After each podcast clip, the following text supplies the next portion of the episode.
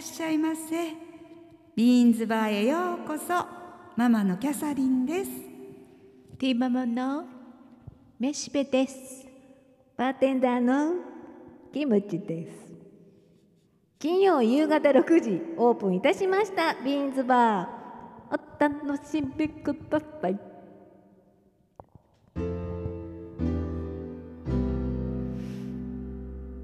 めしべのお怒り印、また今週もやってまいりましたもうね、昨日から、はあ、まあいろいろ考えたり悩んだりしているところでございますがこのクソ暑いところ、パークの年をだいぶと過ぎてるのにねだからこそのね、最近ね、あれ占いの番組があるでしょ。その携帯の下4桁を足す数字のね、シューマさんね。それなんかさ、気になりだしたらずっと気になっててもうでも、うちの家族みんなね、いい数字じゃなかったわけ。その携帯の数字が、携帯の下4桁を足し合わせて、その数字でこの数字はいいよとか、この数字はあんまり良くないよって、番組の中でも言ってるんだけど、全員調べたら良くなかったわけ、みんなね。誰一人として良くなかったわけ。でもね、私大体家族の中でみんな悪いぐらいだからそんなにさ、パターン的にもいい人の方がまあ少ないというか、半々ぐらいなのかもしれないけど、そしたらね、みんな携帯会社にね、買いに走るのかなと思ったわけだってさ、絶対これ良くない数字ですよって言ったら信じる人は嫌でしょ。だってそれ持ってたらずっとダメなわけだから今月だけじゃなくて、違うの今月だって、携帯はずっとその番号や、まあねで、うわみんなどうするっちゃろうと思いながら、で私もあんまりよくなかったし、も家族みんなよくないしなとか、人知れずちょっとこう考えてたわけ。そしたらその番組の中では、その携帯会社に行って番号を変えなくてもね、携帯の待ち受けにその番号をね、壺を買ったらいいとかじゃないわけね。貼り付けとくとかね、ラッキーアイテムをね、写真でこう待ち受けにするとかね、その番号を書いた紙を持っとくとかね、それでも大丈夫ですよって言ってるわけ。そしたらそれでも大丈夫ならわざわざその番号変えてさ、みんなに連絡したりとかしなくてもいいやろ。ああ、それでもいいんだ、じゃあもうそうしようかなと思ってたら昨日朝、うちの長男ってうちの家族の中でも一番信じるわけよ。めっちゃ信じると、あんたそれよくないよって私が注意するぐらい信じるわけ。そしたら携帯の待ち受けが変わっとったわけよ。そう、ラッキーアイテムと、それに自分で手書きで書いた汚い数字が手書きで書いたわけ。そうで、私それ見てパッと分かってこれシウマのあれやろって言ったら、そうよって言って、だって俺の数字悪かったじゃんもんって、もうよっぽど買いに行こうかと思ったって。そしたら買いに行った後にしなければならないことが山ほどあるから、それ考えたら俺めんどくさがりやけ、もうやめたって。でもこのまま悪い番号持ってたら嫌やけん、苦肉の策でそれね、待ち受けをその数字を書いたって言って。でも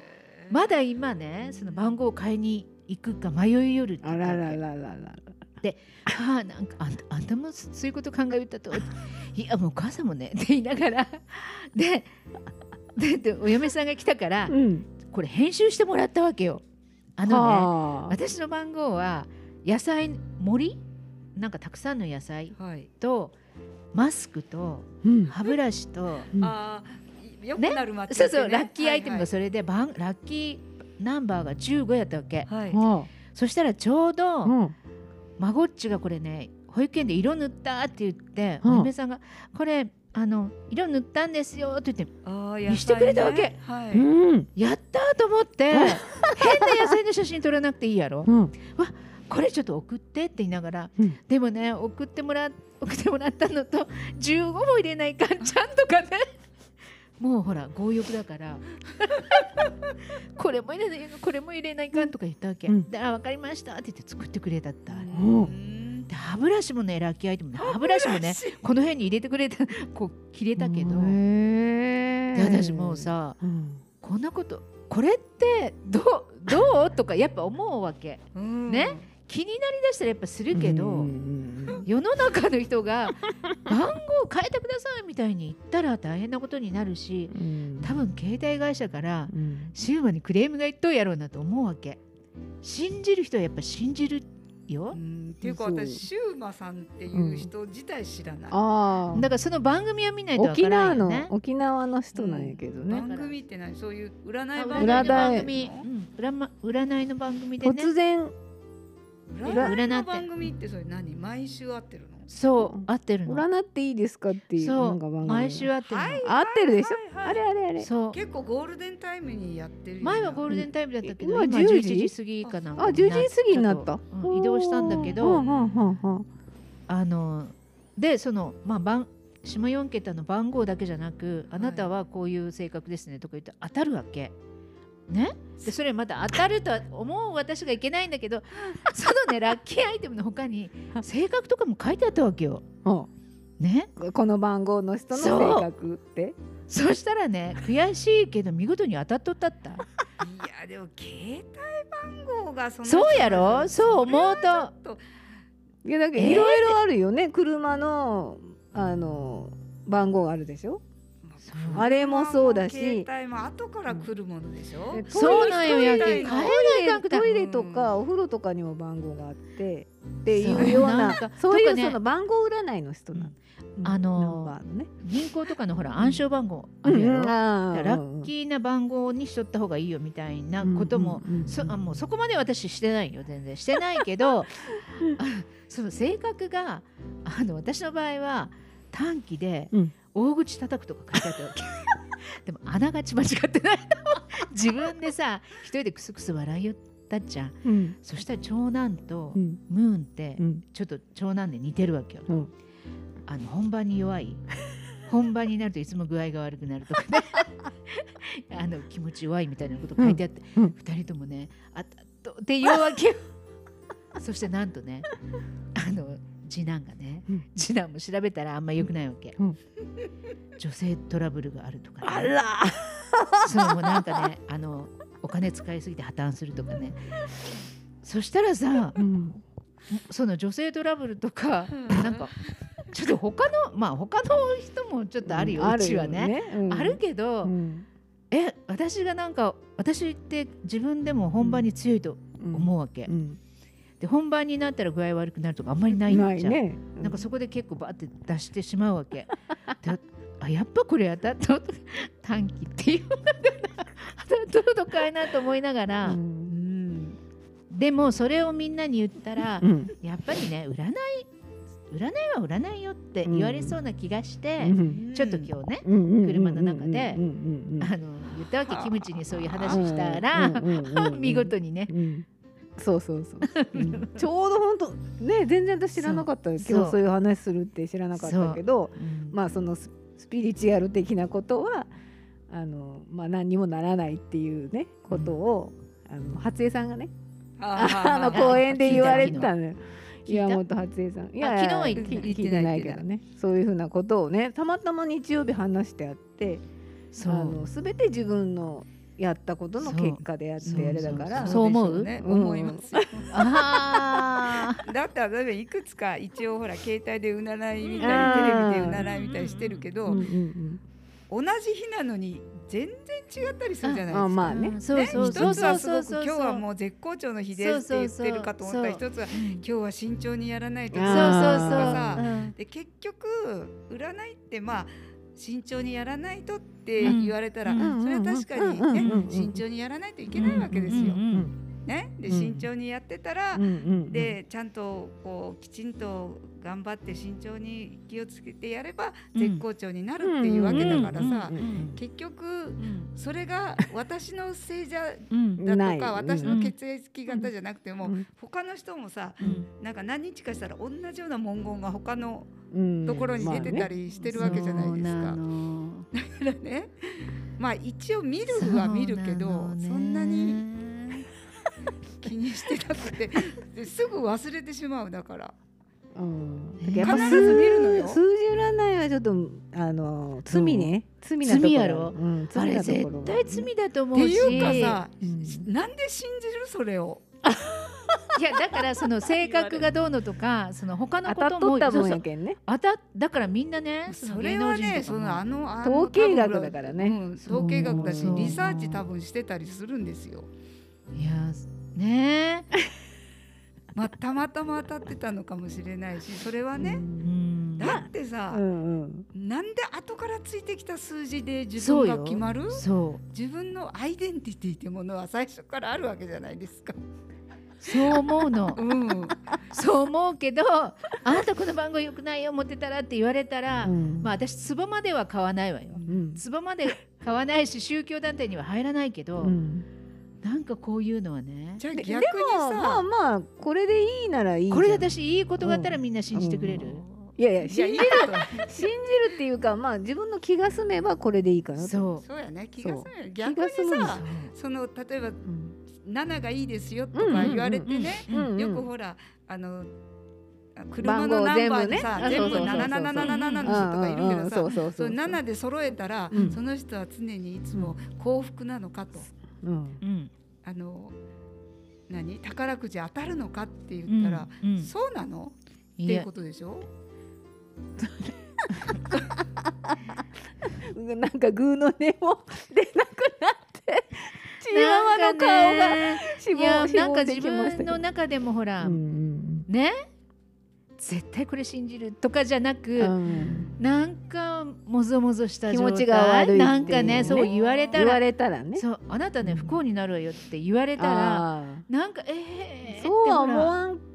思いたくないけど、なんかちょっと気にかかるっていうのはあるかもしれない。いやなんかいいのをね言ってくれると、いやだから占いなんていうのはいいのだけ信じてればいいのよ。そうなんよ。だけど携帯番号でこの番号悪いって自分たちがそうやったらってなるでしょ。いやならない。ただね、お嫁さんも、お嫁さんとうちの長男とムーンは同じ、足したらよ、同じだったわけ。そしたらうちのムーンは気になるって言って中継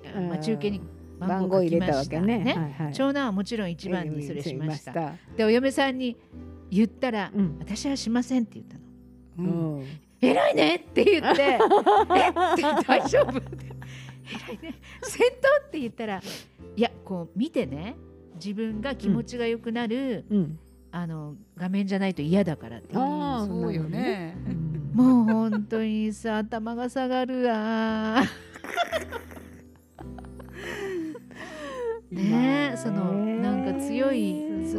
気持ちでしょ。2人ともそういう気持ちでしょ。いやそんなそう強いの普通じゃないですか。まあなるようになるやからね。なんかすっごいなんかさ、そのほらなんだっけ、そういう人がなんか後ろに変なのがついてますよとか言ったらもう全く信じない。それはそう思うけど、感じかな。でもそのままにしとく、ほったらかしとく。なんか神様にお祈りしたりしない？私はもともと神社好きだからさ、そんなのがつかないって自分で思ってるんだ。うわもうそこよね、そうですね。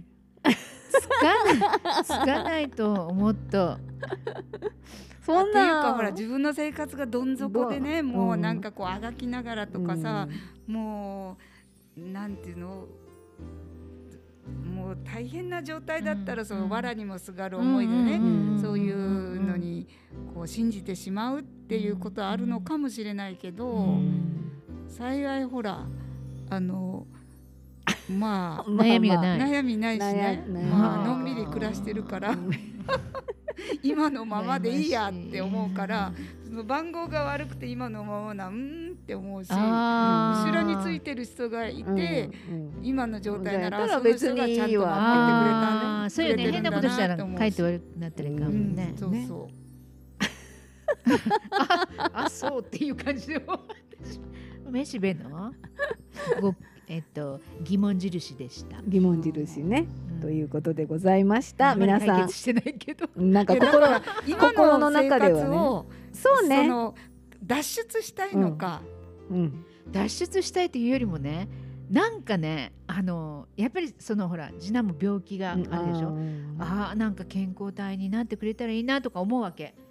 とか長男にまたほらいろいろあったでしょ、ああなんかいいね、素敵な女性が早く現れてくれたらいいなと思うわけ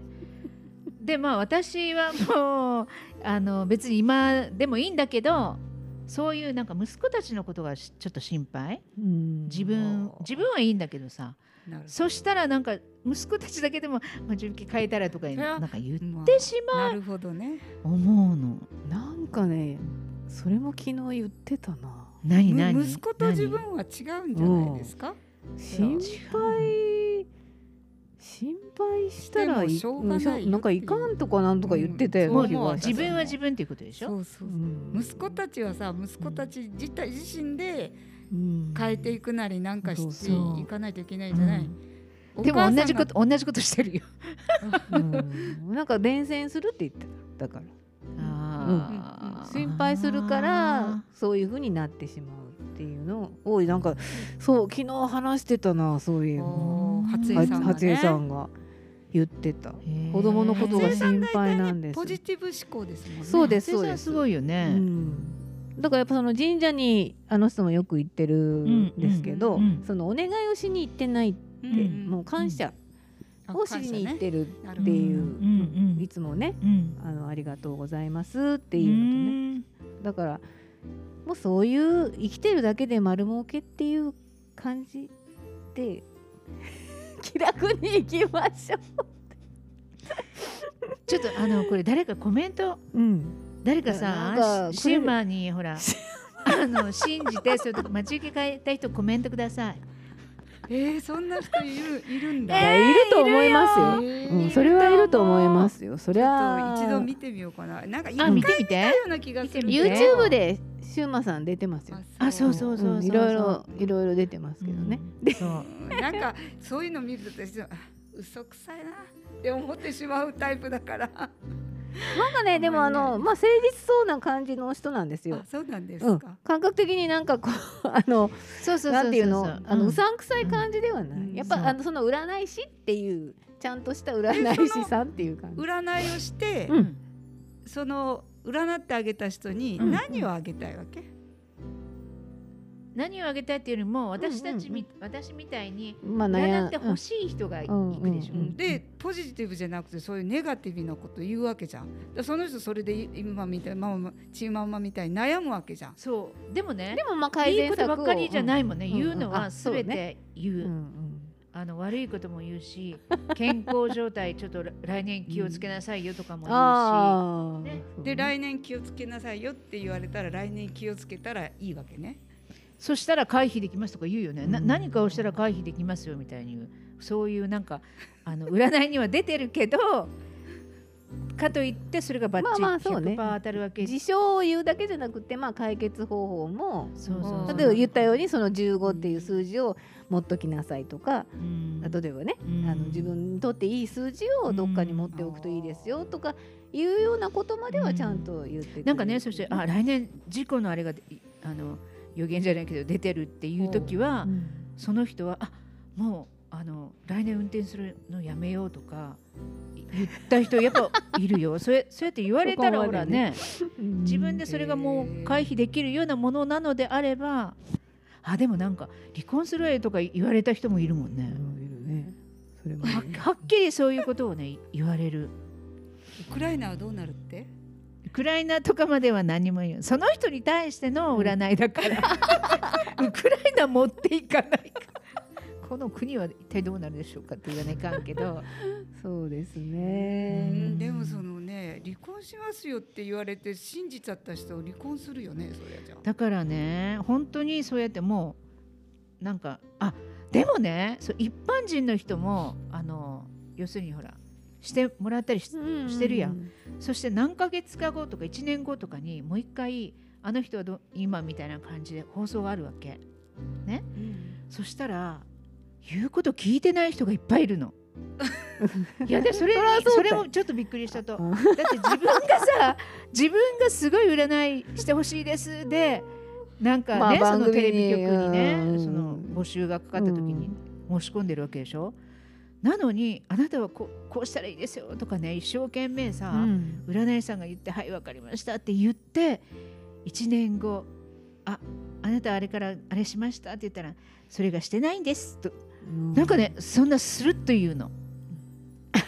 っていうことは何、信じてないのか、もう自分の中で選別してるか、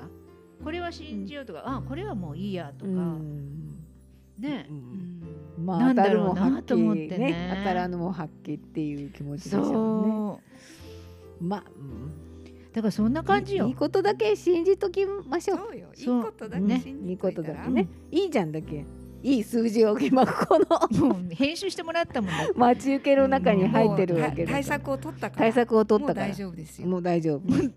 心配しなくていいってこと、心配しなくていい。だって言われた通りの対策を今取ったんでしょ。何を心配したの。じゃあ何も心配ず、もうこれからは幸せになると思う。そうそう、なるよし。ならんかったらね、やろう。それはシューマさんに言って、シューマに言ってください ね、そこはね、あなたの言う通りしたよって。そうよ、言う通りしたよって言った。まあ、悩み深きね、いろんな方がいろんなものにね頼りたい時もねあるだろうし、ね、そういう時もあるでしょ、でもまあもう起きてることは、まあ、自分がすべて招いてることなので、そこはね、やめてちょっと元首相もお亡くなりになったのにもやめて。いやー、ね、びっくりしたよね。ちょっとあれはですね、まあ、そう、あれもほら、犯人の方、お家の方の宗教絡みの、それこそこうしなさい、ああしなさいをして破産したという状況だから、気をつけた方がいいんじゃないですか、やっぱ占いは。その宗教って、自分のお給料のさ10分の1を毎月献金しなきゃいけなかったらしいよ。それちょっとテレビで言ってたけど、今日10分の1よ、それまあ、その強制じゃありませんっていう返事だけど、でもそれはしなかったら不幸になるとか思うよね。脅迫観念が来て、まあ、そういう人がね、引っかかるわけですから、普通10分の1ですみたいな感じ言われたらさ、はあ、毎月しなきゃにほらなったんじゃないの、そのお母さんは。チーママ、お気をつけ遊ばせ、気をつけて、なんかそういう時ちゃんと言ってね、それ違うけんって言うから、もうね、私のことはいいの、今対策取ったから。いやだからね、心配なのね、子供ちゃんのことも、ね、そう、いろいろ心配だし、やっぱり人間は弱いからね、そういうほらね、まあその犯人のお母さんのね、悩みまでは分かりませんが、やっぱりそうあったと思うよ、なんか脅迫観念で、そしてまあ、働いてたかどうか分かんないけど、そんだけ毎月しなきゃお金ないけどしなきゃになって借りてしてたりとかしたら膨らんできてよ、で家族が不幸になっても自分はその宗教団体に対して真摯に向き合ってるっていうほら自負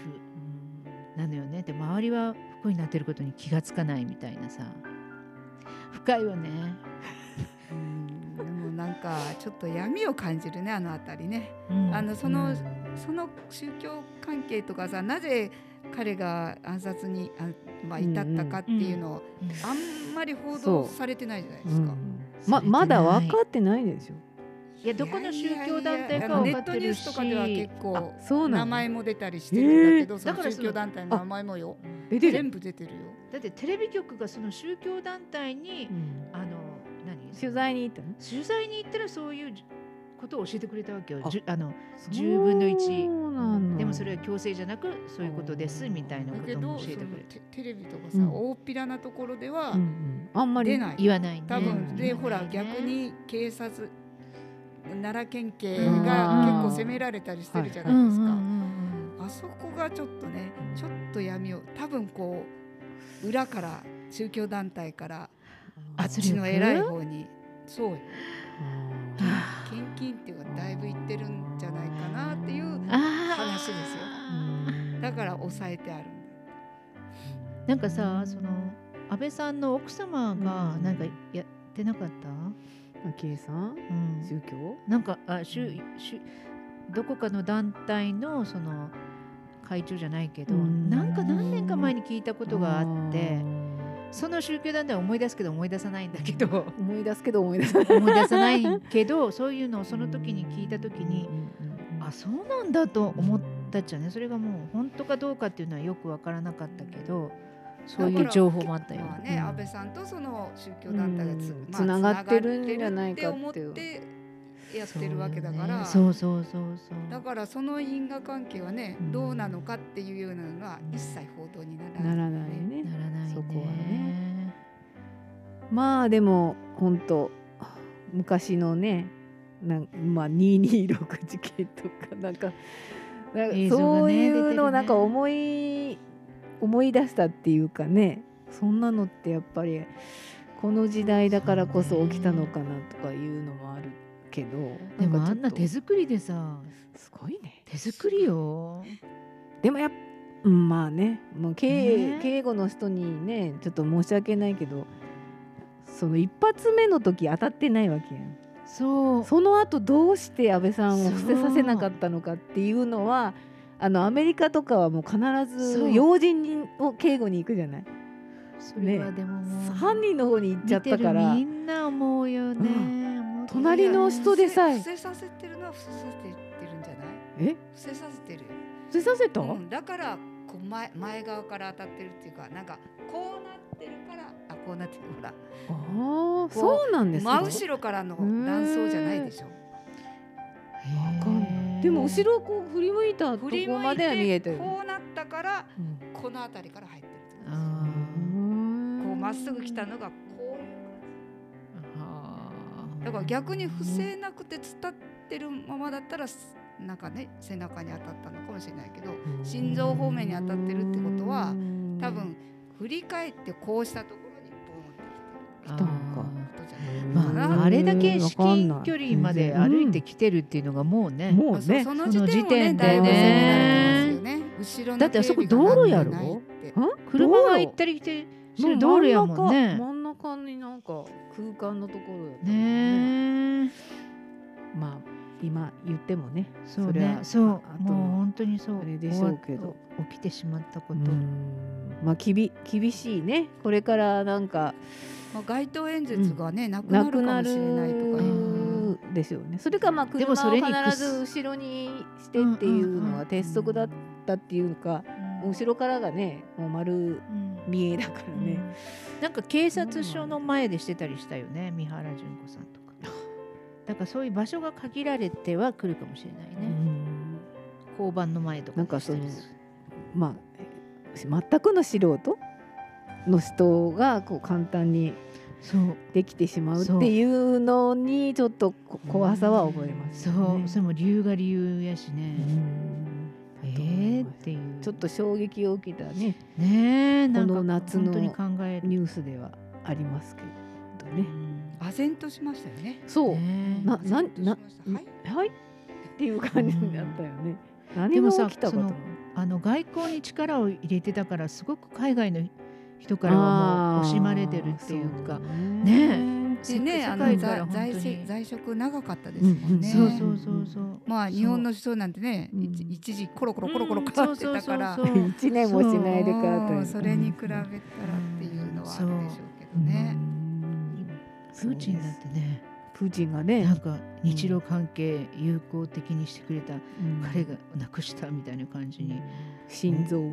ね、みんながそうやって言ってくれるのは、でもも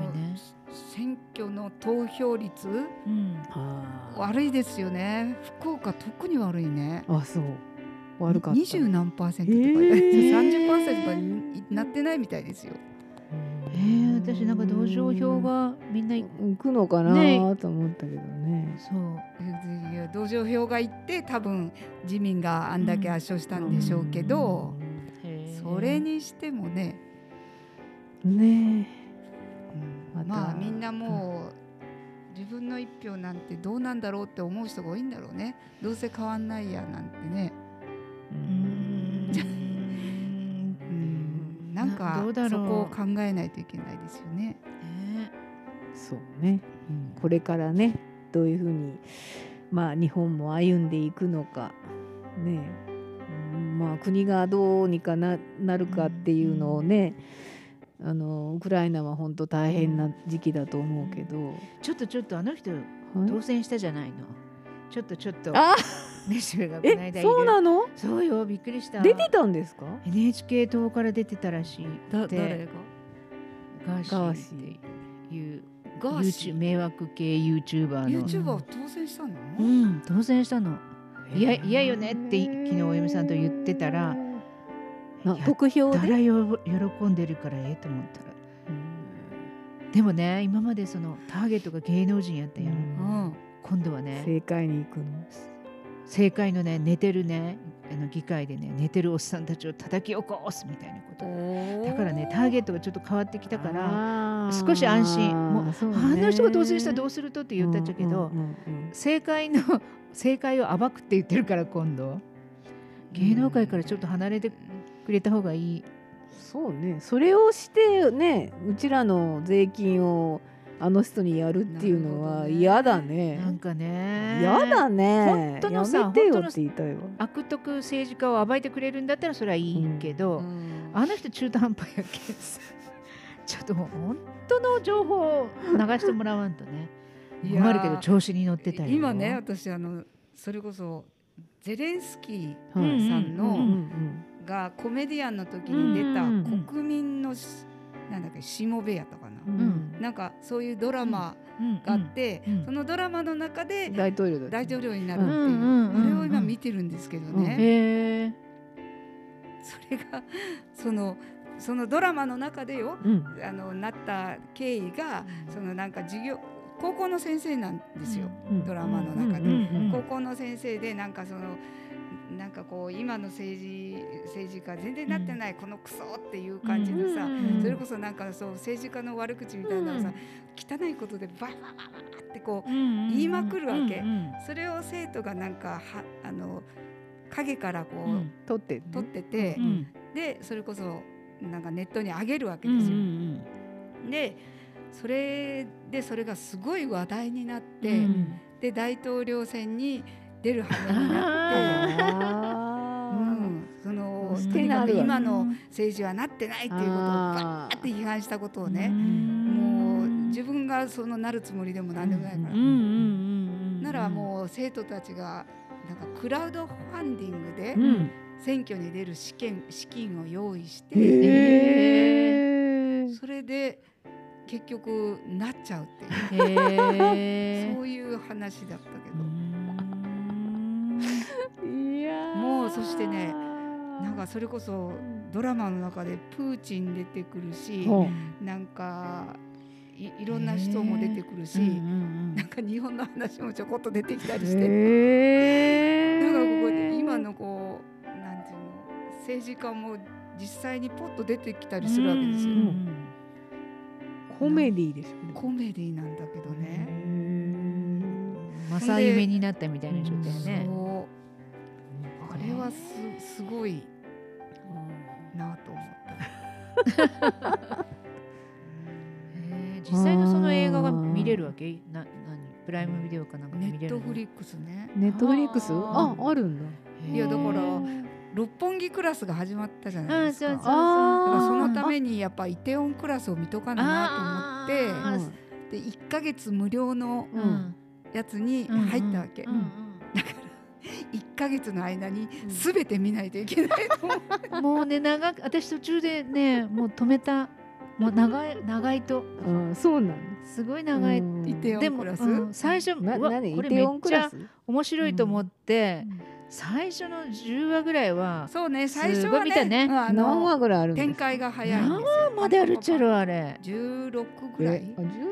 16。なんか途中でも泣いた。最後のね、3回か4回ぐらいは、まあ確かに。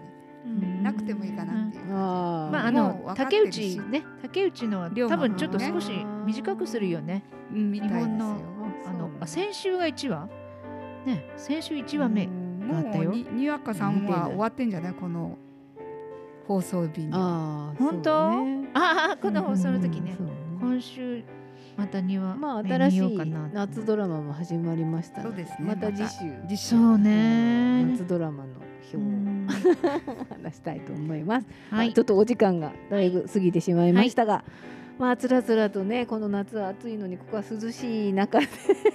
よう喋っとりますが、いろいろあるからね世の中もね、世の中あるからね。でもあんま心配しすぎないで、分かった、ね、ポジティブ、うん、もう大丈夫よ大丈夫ね対策は